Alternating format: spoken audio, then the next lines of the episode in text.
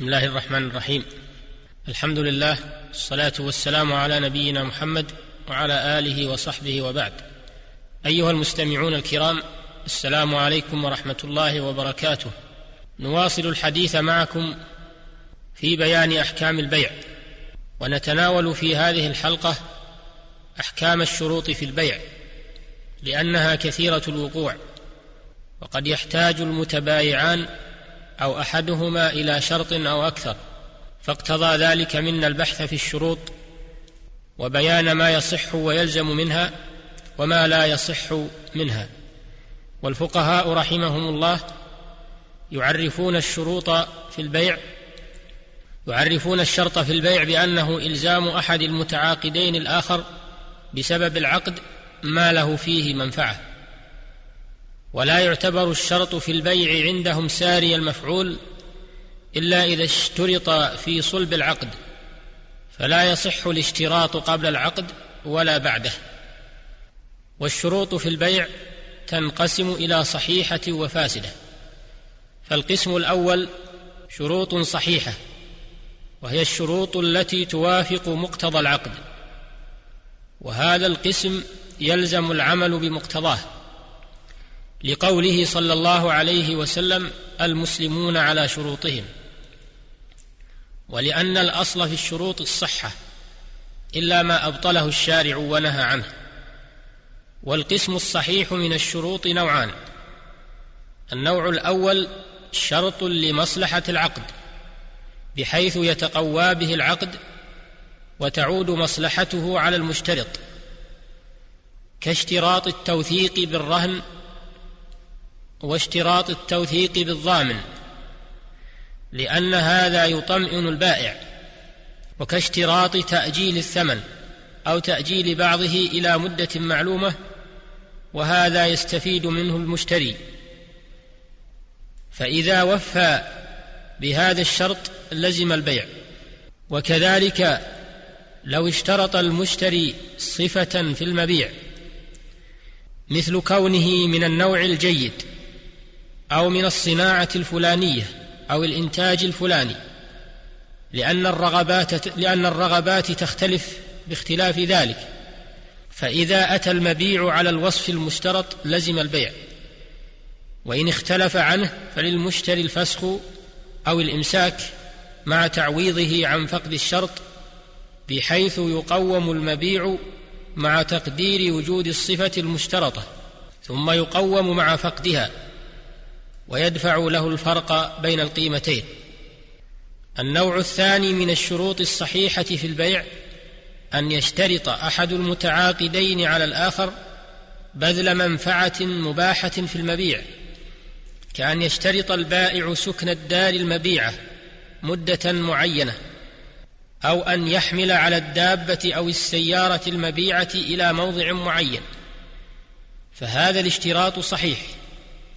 لما روى جابر أن النبي صلى الله عليه وسلم باع جملا واشترط ظهره إلى المدينة متفق عليه.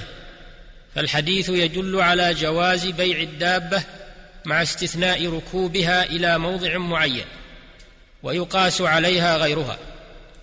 وكذا لو اشترط المشتري على البائع بذل عمل في المبيع كأن يشتري منه حطبا ويشترط عليه حمله إلى موضع معلوم.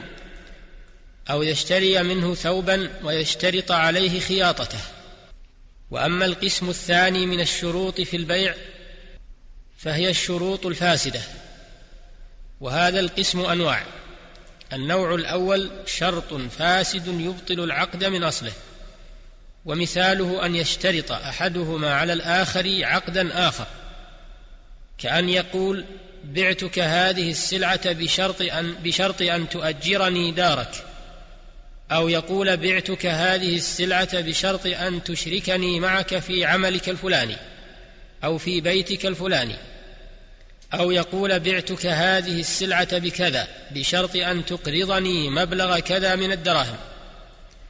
فهذا الشرط فاسد وهو يبطل العقد من أساسه لنهي النبي صلى الله عليه وسلم عن بيعتين في بيعة.